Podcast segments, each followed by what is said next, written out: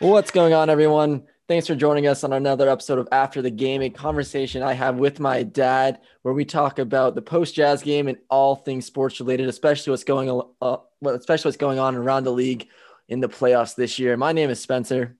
Hey, and this is Barry Spencer. It's always good to chat with you after game, and especially after a win as the Jazz go up two to one in the seven game series tonight, beating the the Memphis Grizzlies 121 to 111. Just a great win. We'll get to it in just a second. But before we get there, um, we have to talk about some sad news in the Utah Jazz family, and quite frankly, around the NBA and the NBA family. And that's the passing of uh, great uh, legend Mark Eaton, whose number 53 hangs in the rafters of the Vivint Arena.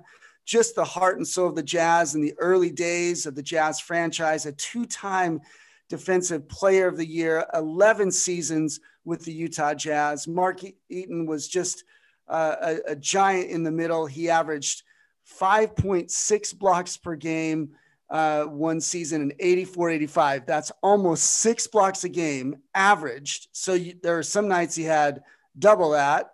Um, and then his career average of three and a half blocks a game still leads the NBA. Quin Snyder had some great things to say about him, and one of those was how he just was a mentor to everyone. Clearly, Rudy Gobert and having him uh, as a as a uh, as a prodigy to follow Mark Eaton's footsteps as a defensive player, uh, and then just a, a great example to everybody on the Jazz team throughout the years. Just sad to hear of his passing and uh, and everyone feels it today. Spence, any thoughts? Tragic, yeah, out of nowhere. So kind of as a blow when you hear about the news. I think Rudy heard the news this morning, going, or everybody did, I guess, but Rudy heard it this morning as he was getting ready for the game. And he just kind of made some quick comments about how Mark Eaton was his mentor, how he'd even seen the Defensive Player of the Year trophies in his home. And that kind of sparked some drive for him to go after it. And he even, um, I think he tweeted out that he's sad that he's not there, but he knows he he knows that Mark Eaton's gonna be watching the games, and so Rudy has something to play for. That'll be good. And um, yeah, overall, just a tragic when it's unexpected like that. And I think um, our hearts and prayers go out to the Eaton family and, and the the legacy that he has left behind. Yeah, I I was fortunate and and being the dad of this father son podcast, I was fortunate to see Mark play throughout his his entire career. He started, and uh, I saw him live on, on a couple of a, occasions as a mechanic. Isn't that the story that he was a mechanic first, and then somehow he made his way to like UC UCLA? Yeah, exactly. So some community college basketball coach saw how his legs stuck out from underneath a vehicle and said, "Whoa, young man, you probably be, should be doing something different than a mechanic." And went on to play at UCLA. Uh, then with the Utah Jazz and uh, a great story and an individual that is being missed not only by the Utah Jazz family, but the NBA family as a whole. Yeah, I saw a picture of him next to Gobert today, and Mark Eaton was big. He was big. He made Gobert look small. So, and that's hard to do. And that's really hard to do. I think Shaq said the same thing, Spencer, today on a TNT broadcast as they talked about Mark Eaton. Shaq said he was one of the first people that that made me feel. I don't know if he said the word small, but not as big as I thought I was, and yeah, that's a lot it. to say because Shaq was a big dude. Listen, Mark Eaton's legacy will live on no matter what. So it's it's a tragedy that he passed away at such an untimely moment, being only 64, and it looks like it was just a bike accident. And so it's hard to wake up to that news. Yeah. So with that, uh, rest in peace, Mark Eaton. Uh, hopefully that could be, along with Jerry Sloan's passing uh, last year, a catalyst to the Jazz playing uh, with a lot of emotion as the series goes on. Listen, 121 to 111 win tonight. Uh, the Jazz gutted it out, and uh, a lot of good things to get to here about this game. Spence, what are your initial thoughts? So the my initial thoughts was that it kind of looked like the Jazz were back to normal in a, in a sense, or whatever you want to call normal for the Jazz. That was at the beginning of the game, though. I don't know how you feel. We exchanged some notes, but it looked like it kind of got a little bit scary towards the middle end of the game. Halftime, we were doing well. Um, I the biggest moment for me was Conley. Mike Conley's obviously played he played for the Memphis Grizzlies for 13 years or so, and now he's back playing against them. But man, was he shooting lights out? And so was Royce. Royce also helped us big. We'll probably dive into all this later. But I love the way Conley played tonight. Love the way Royce played tonight. And everybody seemed to start off okay, but it it kind of looked like an off night for almost everyone. Great shout out there, Spence, on Conley. We talked about it in the last episode in the last one of the Jazz where Conley had 20 points and 15 assists. I don't know if we talked about it enough. He is making some great, great reads. And then tonight he comes out and does it with his three point shooting. He made seven three pointers. I think it tied a career high for him in, in three pointers and uh, did it against his old team, as you referenced. But absolutely got to give him credit. Again, his stat line 27, points, six rebounds, six assists without Mike Conley tonight. I think it was uh, that's right. Eight assists. Without Mike Conley tonight, the Jazz simply do not win. It feels good as a teammate knowing that someone's always going to score too. I don't know. This, I mean, this this is how I felt when I played basketball. Is if I was having a bad night and somebody was having a good night, it made me feel more com- uh, more comfortable and even more confident knowing that someone was going to follow through. And that's what Conley was doing, and that kind of just helped the team chug along in a way. I like that. You're you're right. I mean, he came out and calmed the team down. Uh, we'll fast forward here really quick to to what happened down the stretch with just a little bit under five minutes to go, four and a half minutes to go. The Grizzlies take the lead for the hmm. first time, I believe, in the game. If it wasn't the first time, it was the first time in a long time since the yeah. first quarter. And they had been down. And they 15. take the lead.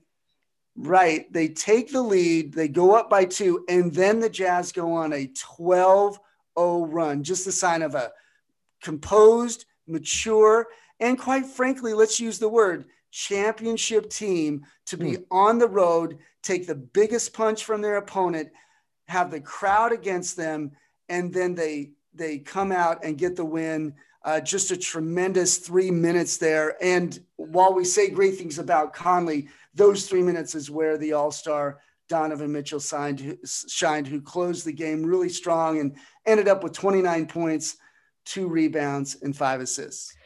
That's what I was gonna say. That the, the the run was really kind of that's where Mitchell kind of came out and, and closed the game for us, and that's what you want to see in your All Star. So his 29 points, they came in clutch moments. It kind of seemed like he was off, but it doesn't matter when when he can take over the game. And and it was very interesting. And I wanted to ask you about this, but it, towards the I think the last seven or eight minutes of the game, Brooks, who's been having a really good series, I think you mentioned earlier in other podcasts that usually Dillon Brooks averages 17 points a game. In this series, he's having tw- averaging 27. So he is playing at a level that he's never played before, which is hard to anticipate, but it is playoff basketball.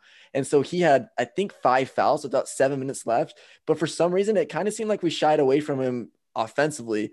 And I, I don't know how I felt about that. I, I just felt like we could have attacked him more and maybe eliminated from the game a little bit earlier because it seemed like once he was fouled out of the game, which eventually he did, that's when Mitchell was really able to take advantage of the run. So, what do you think of that? Do you think the Jazz should have kind of targeted Brooks a little bit more? Obviously, we got the win, but do you think we should have targeted him more earlier when he had those five fouls? Yeah, I mean that's easy to say, and and I I'm going with it. the The interesting thing about the Jazz and what's made them a great team this year, Spence, in my mind, is they stay within their game plan. They hmm. really don't when they when they when they veer off of their game plan, they actually have problems. So I think that they just wanted to stay in rhythm. Who had the shot? Where was the ball moving? Um, Mitchell knew he had five fouls. He eventually fouled him out of the game. So he did get Brooks out of the game. Um, Jaren Jackson also had five fouls. And so there was a thought, should you go at him? But a, but a good point. I mean, just an amazing night from Dillon Brooks. Again, 27 points, three rebounds, two assists, and just uh, just did his job to disrupt the Jazz. But uh, Mitchell, you know, with his line of 29 points, just looked really, really good. Um, we can run down through some of the other things. John Morant played another great uh, game tonight 28 points, three rebounds, seven assists. Uh, Valanciunas was a non-factor in the first half and then totally blitzed us to start the second half. He ended mm. up only with 10 points, 13 rebounds. Kyle Anderson played a great game for the Grizzlies, uh, just really bothered us. Grayson Allen, the former Jazzman, who averaged 10 points this season, had 17 tonight. Wow. On uh, five of eight three point shooting. Um, so the, the Grizzlies came out and played hard. The reality is the better team won, and the All Stars showed up in Gobert, Conley, and Mitchell. As we were saying earlier, it looked like the Jazz were in control for most of this, or pretty much the whole game, because they had the lead the whole game. I just wish we could have put a little bit more distance between us and the Grizzlies, because they're a young team that once they get momentum, especially at home, they can ride that and turn it into some runs, which they ended up doing and taking the lead. So it, it's hard to. What do you think Quin could have done differently? Because he seemed to make some some interesting substitutions. Obviously, Joe was a little bit quiet tonight.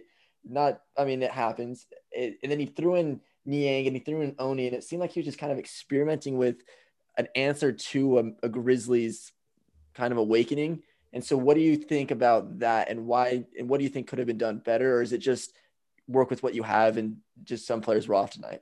Well, you just hit it on the head without you know kind of putting an exclamation point on it, and that is Joe Ingles. Let's just let's just let this sink in for a little bit. Three points, no rebounds, one assist on one of four shooting. That is not an Ingles night at all. He no. generally has good numbers across the board and he generally is hitting shots. I'm not sure if anything was wrong. He was getting outplayed by Brooks when he was trying to guard him. And that's when Quin went immediately to the bench and brought in O'Neale. And I don't think Ingles came back in the game. He only played 23 minutes. Still not a bad night of minutes, but I believe, and correct me if I'm wrong, Spencer, I believe we finished the game with O'Neale on the floor. And I believe most of our games we generally finish with Ingles on the floor. So Ingles mm. had a really tough night tonight. Three points, three points. This is coming yeah. from a guy who generally averages 12 points, five assists, and four rebounds. And he did not have it tonight. And I don't know if he if he just didn't have it. And and so that could so be. That's it. my thought. When Quin went to the bench, Spence, I, I, I just, I just don't know if Ingles was playing a good game, so he had to go someplace. It's interesting because it seemed like the Jazz were doing well with ball movement. We just talked about the stats, and, and that kind of does reflect the game a little bit. But and especially looking at Ingles with only his three points. But if you looked, if you watched the game, there were some really good ball movement, and and there were some good shots. I thought that Ingles was taking. There were some good shots that I thought Mitchell was taking, and there were some good shots that I thought Clarkson was taking that just didn't go in. And so it, it just comes down to maybe they just, it wasn't their night or they just, something else was going on because they had the looks and and it just didn't look like the ball was dropping. So we could talk about the stats, and that definitely reflects how the game went. But that doesn't mean that the Jazz weren't playing bad. It just it just the ball wasn't going in the hoop. But that is the name of the game. And I thought that Royce played really well. He hit he hit nine quick points in the first quarter to kind of give us that that kind of confidence for the to start the game and that's good to see. And Conley followed it up with his really good performance. And I thought that Favors played really well. And the big number for Favors was eight rebounds. And I think he's more of a presence. It's it's hard for an athletic team to go in against Favors because he is a big body. Yeah, all those things you just said are just great insights um, on, on what the Jazz were able to do and, and stay the course. And Favors, good mention there. Played solid minutes. You got to give it to him. He did his very best, and that's why I re signed him. Interesting tonight. Um, the Jazz hit 19 threes, uh, which is yep. great. They were 19 for 43 from threes. Uh, we shot 13 more free throws than the Grizzlies, and that was a big thing for the Grizzlies. Uh, you know, their coach Taylor Jenkins got a technical, I think, in part because of the frustration they weren't getting in the line.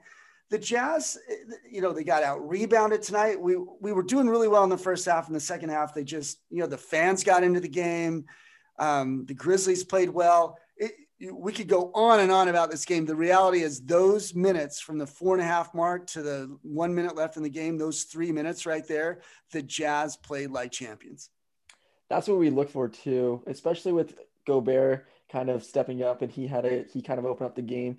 Obviously, with an athletic team like Memphis, they're going to be scrappy and they're going to grab those rebounds. And we talked about Morant's game the past couple of podcasts. He is phenomenal at getting dribbling up to the free throw line, taking about one or two steps in from the free throw line, and then hitting a floater, hitting a shot. And he kind of did that. He did miss it a couple of times. And when Brooks fouled out, the momentum kind of shifted. And so the Jazz really capitalized on that. And they made sure to score on the misses that Grizzly that the Grizzlies were having. And so overall, I thought it was good. I mean, we talked about Gobert. He had 15 points, 14 rebounds, four blocks, which is really exciting. He opened up the game a little bit for Conley, and then Royce played really well. But o- overall, I was pleased with the performance. Like I said, I would have wished we had a little bit more space, a little bit more of a gap. We were only really, I mean, we went up by 15 at one point, but it seemed like it was always hovering between nine and 10. And I would have liked to see a, a 15 to 20 point lead consistently throughout the night because I thought we were playing at that level. But like we were talking about, it seemed like this, we were off just because the ball wasn't falling. Yeah, I'm with you. I'm with you on that. I you keep thinking we're going to run away from this team, and and it's hard to do. They're just scrappy and athletic, athletic. and good. Yeah, great point. You know, John Morant, There was a stat. This is a, this is a little crazy here. I think he's shooting like seventy percent when yep. he gets below the foul line and gets in there, and is is becoming quickly becoming in the league. Can't believe I'm saying this about a second year player, but quickly becoming in the league just an amazing 10 foot floater guy in the lane. And, and you're right, though. You said it really well.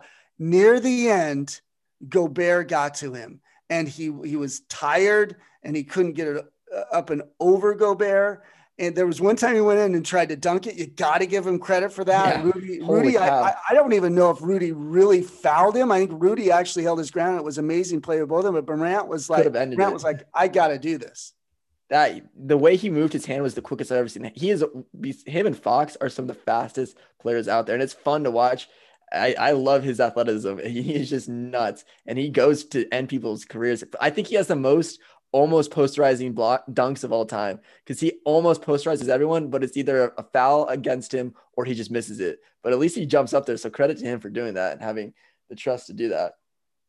Yeah, great point. Great so, point. So, well, quick question: yeah. Brooks was obviously chatting the whole game, and like we were talking about, it kind of looked like the Jazz really built up the run when he fouled out.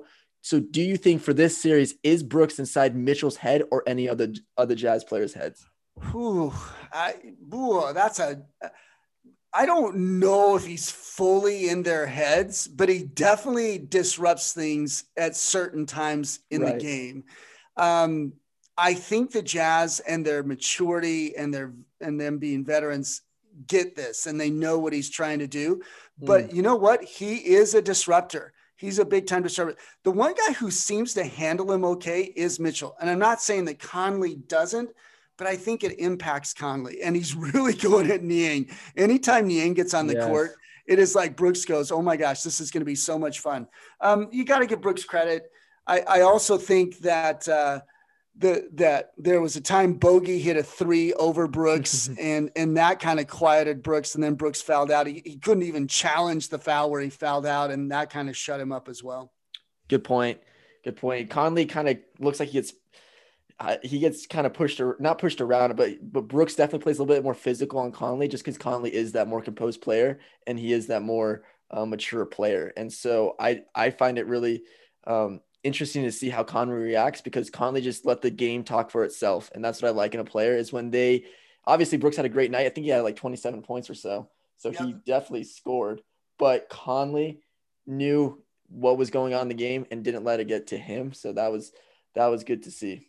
Yeah, listen, uh, for, I watched the game and I go, oh my gosh, he's bumping Conley and he's in his head and he's shoving him and doing this. And then you look at the stats, he's got 27 points. And last game, he had 20 points and 15 assists. So we can say all we want about Brooks getting in their head, but these guys are still putting up similar numbers. So great, great win by the Jazz. We now kind of move on to, to the next game, which we'll talk about here in a minute. Let's go around the league and just kind of give quick updates on where the Eastern Conference playoffs are and where the Western Conference playoffs sit. We'll go to the 1 8 uh, in the East, and that is Philly and Washington. Philly has a commanding lead 3 0. No matter what Beal does, no matter what Westbrook does, Philly just plays their game, and Embiid is just a, a, a man among boys right now and, and taking it to.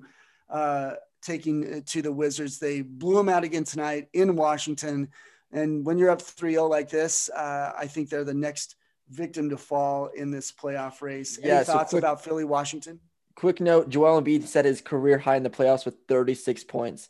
And so that's big, especially for a big man. I mean, obviously, we know that the league's going in a three point shooting direction, but the that just is a like it kind of alludes to just the dominance that Embiid has in the paint and just as a player and the confidence that he has. Washington is obviously a little bit more I mean, they're the eight seed, but they still have two great players.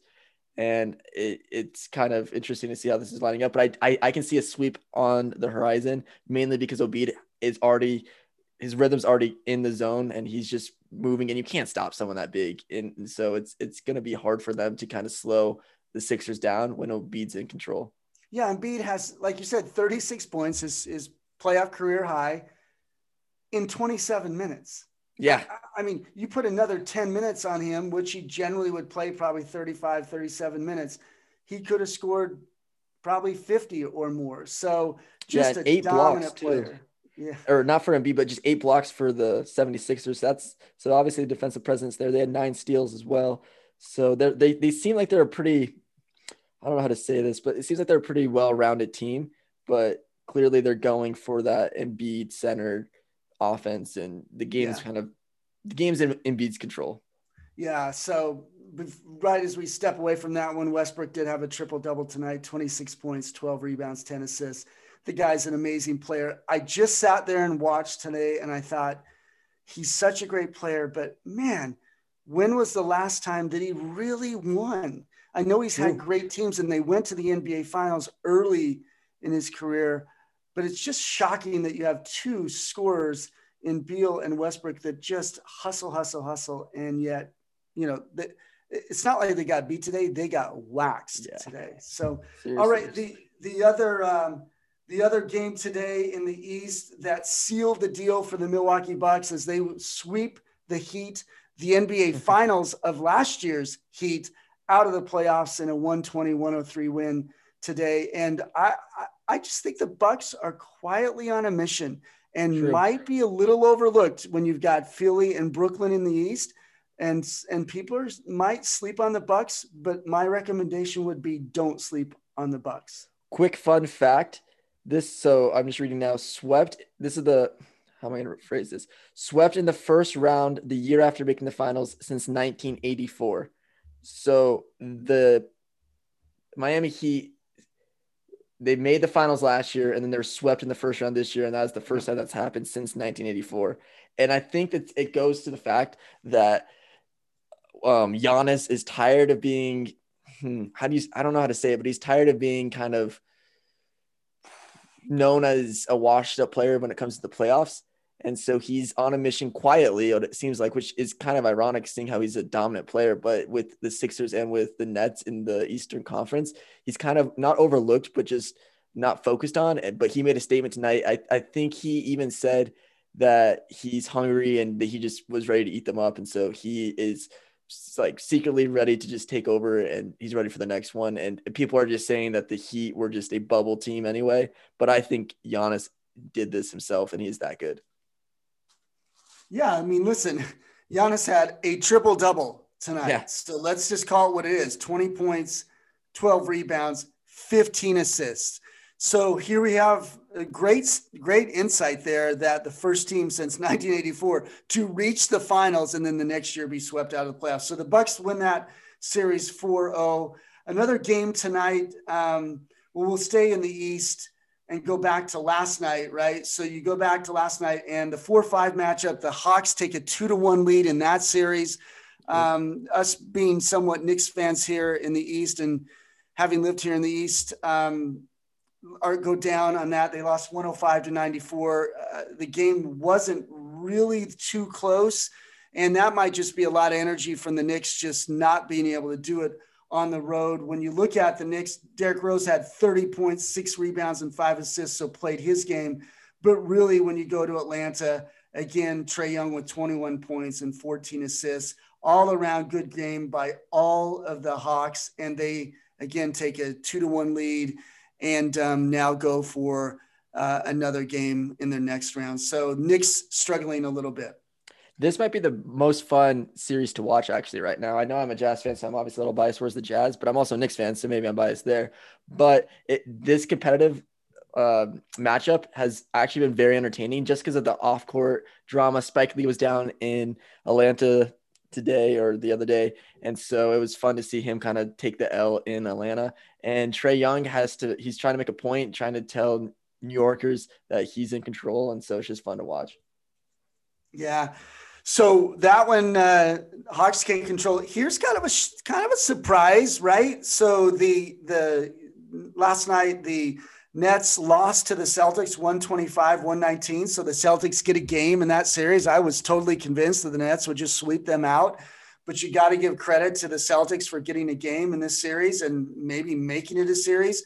Jayson Tatum, 50 points, six rebounds, seven assists. Marcus Smart played a great game, et cetera. But Jayson Tatum's the real deal. We, we saw this uh, brewing uh, over the years. We know that he and Mitchell are in the same draft class. You, but man, Tatum is is in in Jaylen Brown's absence, making it a go for the Celtics. Again, 50 points, and they get a game in this series back in Boston and uh, make the series a two to one series. So, do you think that the the Nets have kind of a chink in their armor, and do you think the Celtics figured it out, or is it just a game where they went into the Boston Garden and they just couldn't couldn't convert? I think it's I think it's the latter. I, there, I I don't think there's a chink in that armor. It just was a game that got away from Brooklyn in the third quarter as uh, Boston outscored them. But you look at Brooklyn, Durant scored 39 and James Harden scored 41. So yeah. they still did what they needed to do. It's just that the Celtics played a little bit better and got the game. I don't think there's a chink in their armor. I still see the Nets winning this series and and um, and making it up. Now I could be wrong. Maybe maybe Boston ties it up and goes two two in the next game.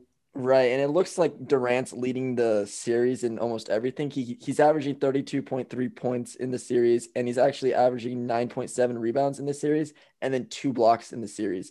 And so we talk about how obviously Tatum is a great player and he just put up 50 points for as young for as young as he is, but he's only averaging 27 points in the series, which is about 5 short from Durant. So this is really Durant's series, but I do want to give credit to Tatum because he's still not going down and he's coming out and just doing peak performance after peak performance and setting the bar higher and higher, which is remarkable. And so maybe they can get another one going, but at the end of the day, you're going against three Hall of Famers. But right. it is good to feel that this Nets team isn't invincible. Yeah. Yeah, I like that. I you know, and it and it just elongates the series, which just for any basketball fan, if you go into these playoffs just wanting to see good basketball, it just gives you an extra game in a series that that could be fun. Moving over to the West, uh, really quick. Last night we had the Clippers and the Mavs, kind of a funky series. Now the the Mavs went into LA, took the first two games. Clippers mm-hmm. came back into Dallas and win that one by ten. Um, so the Clippers are going to make it a series. Some people thought, oh my gosh, watch out, the Mavs might get it, but Kawhi Leonard goes for 36 points, eight rebounds, three assists. Paul George goes for 29 and LA gets the win. Luka Doncic had 44, 9 and 9, just an amazing player. This guy is going to end up to being one of the greatest. We don't, I mean, it's early on in the career, and it's silly for me to even say that, but there's just no way around it. If he stays healthy, which is always the big if, he has the body, he has the basketball ability, and he goes for 44 in a losing cause. So we have another series on our hands where the Clippers might make this interesting they definitely don't want to be considered washed up. And I think it's already getting to Paul George that he's kind of fading again in the playoffs. And he actually played really well the other this last game. And that that just shows that he's the difference maker in the series. He let's see how many points did he have? Did you say? Yeah, so for that for that game, he still had uh, 29 points, seven rebounds, and four assists. So a great game right. for him in 41 minutes. I mean, he and he and Kawhi Leonard paid 41 and 42 minutes respectively. So they're putting up the minutes because they they washed up's a strong word, but it's you can start to whisper that if these guys unmotivated. Unmotivated might be a better word. Yeah. And let's see, I was reading um I read this tweet where it's like it said Luka and Porzingis are like Kobe and Shaq, except except Luka is both Kobe and Shaq. so he's an all around great player, and so it's funny to see him going out and doing um doing what he does best. And he's hard to guard, and he's making it a fun series. But it's it's gonna be interesting. I think. Uh, I don't know. I, I, I think Luka's figured something out, and I don't think the Clippers have figured out Luka yet. That's true. And it's hard to figure out Luka. He is really good. It'll be fun. If you're an NBA fan, you can see some of these rising stars in Tatum, Mitchell, Doncic, Trae Young. I'm probably leaving out everybody, Gobert.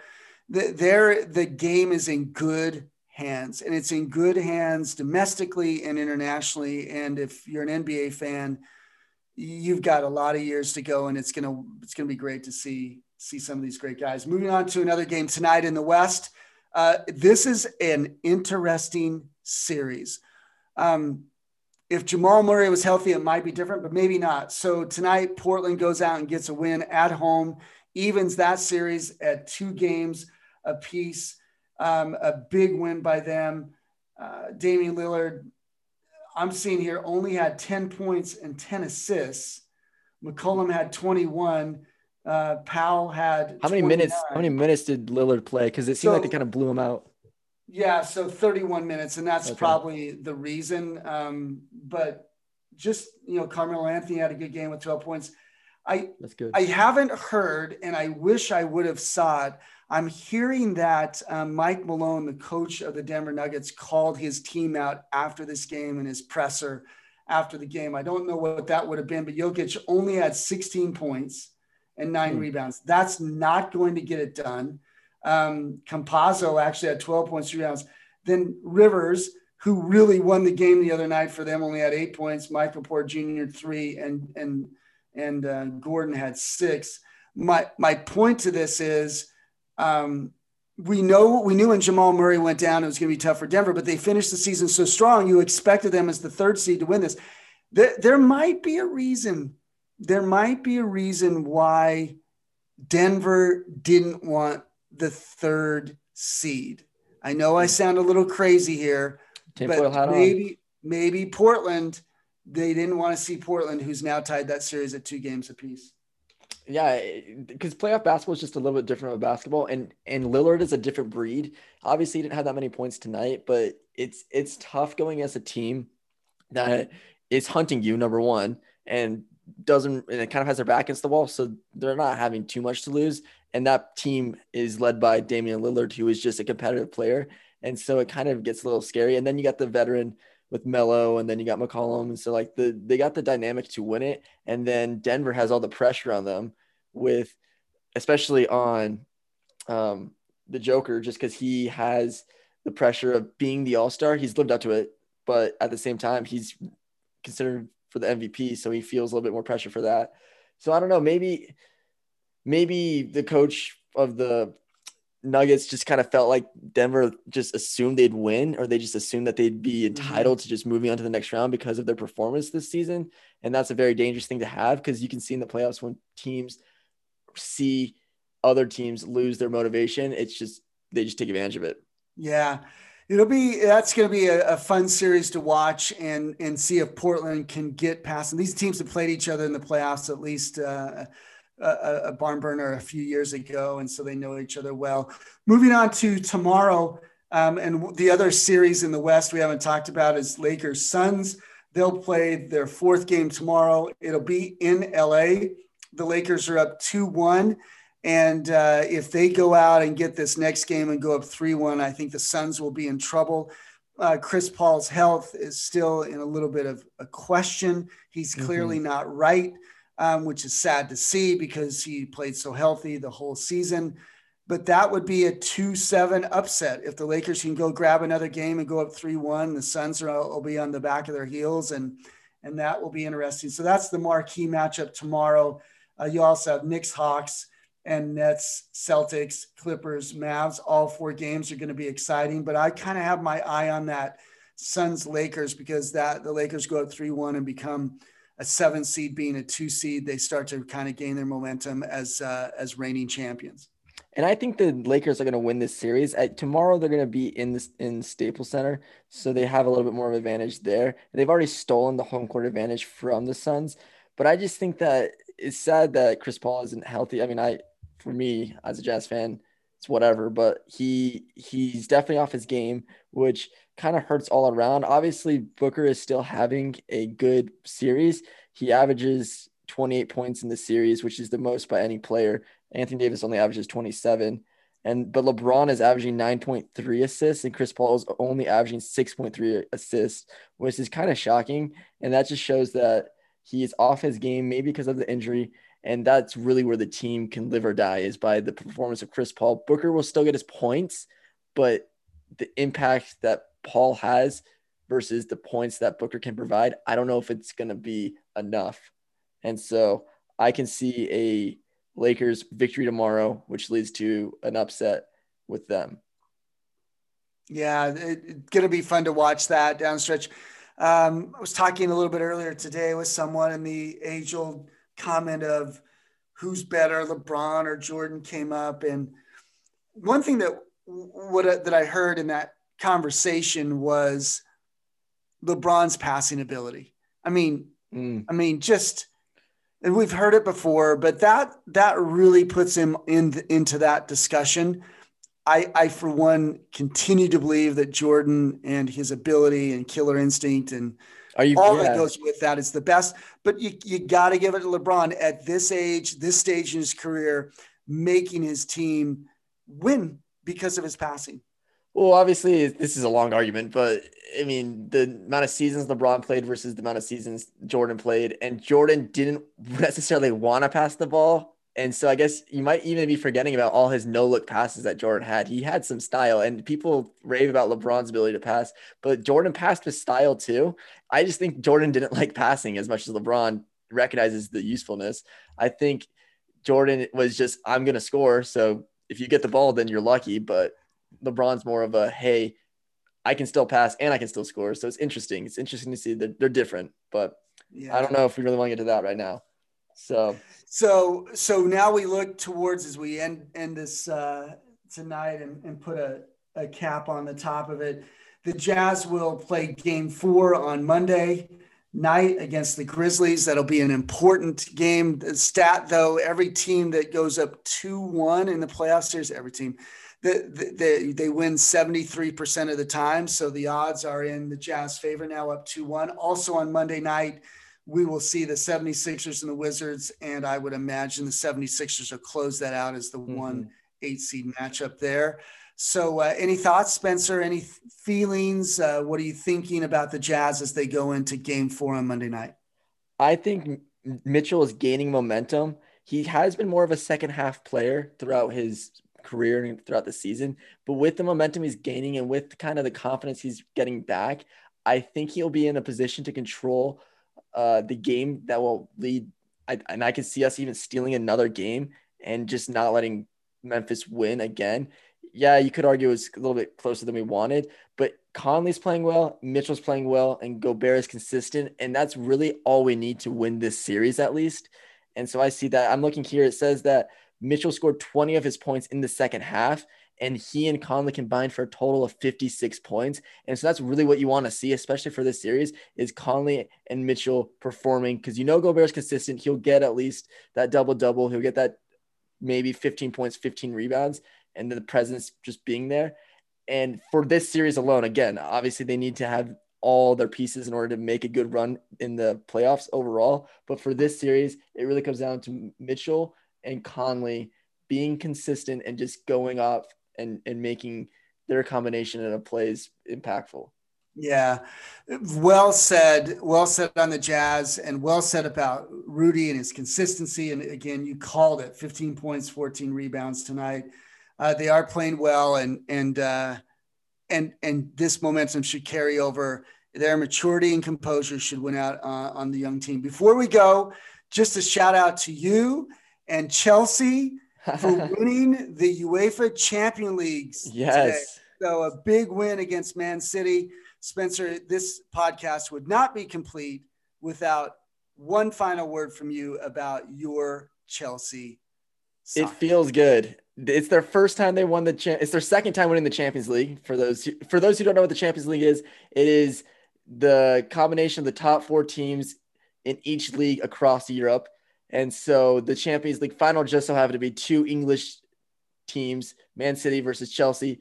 Chelsea's second Champions League victory. So the last time, the only time they'd won it before this was in 2012, and this was the first time that Man City was in, um, was in the Champions League final. So it was a competitive game.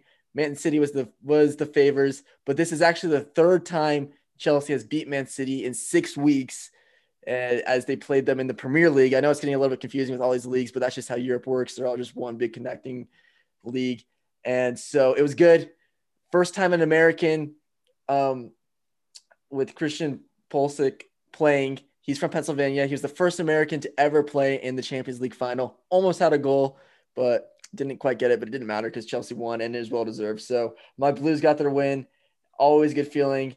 And if you didn't get to see the highlights, I highly recommend it. The best part is when they raise that trophy because the fireworks goes off and it just feels right. Yeah, great point. I'm so happy for you, happy for all the Chelsea fans that are out there, and just for our listeners. You know, please subscribe. Please keep coming back. I think what you're going to hear during the summer months and maybe in the next season we'll do a few after the match episodes and do a little bit of soccer. So it'll be fun. If you're an NBA fan, we'll we'll talk a little soccer. We'll definitely do some things uh, after the Olympic Games. So we, you know, a few nights during the Olympics this summer, we'll do some fun episodes on that. So we'll spread the love to some other sports. But as we finish off, um, Big Jazz win 121 111 tonight against the Memphis Grizzlies, and NBA basketball is on fire. Let's Anything go. Else? So the, right. so the next game is Monday then? Monday night. Monday night. I I predict them winning. Do you predict predict them winning? Um. Yes. Let's go get a win. All right. Let's go. All right. Thanks, Dad. Thanks, Spencer. See you. Bye. Yeah. Have a good night.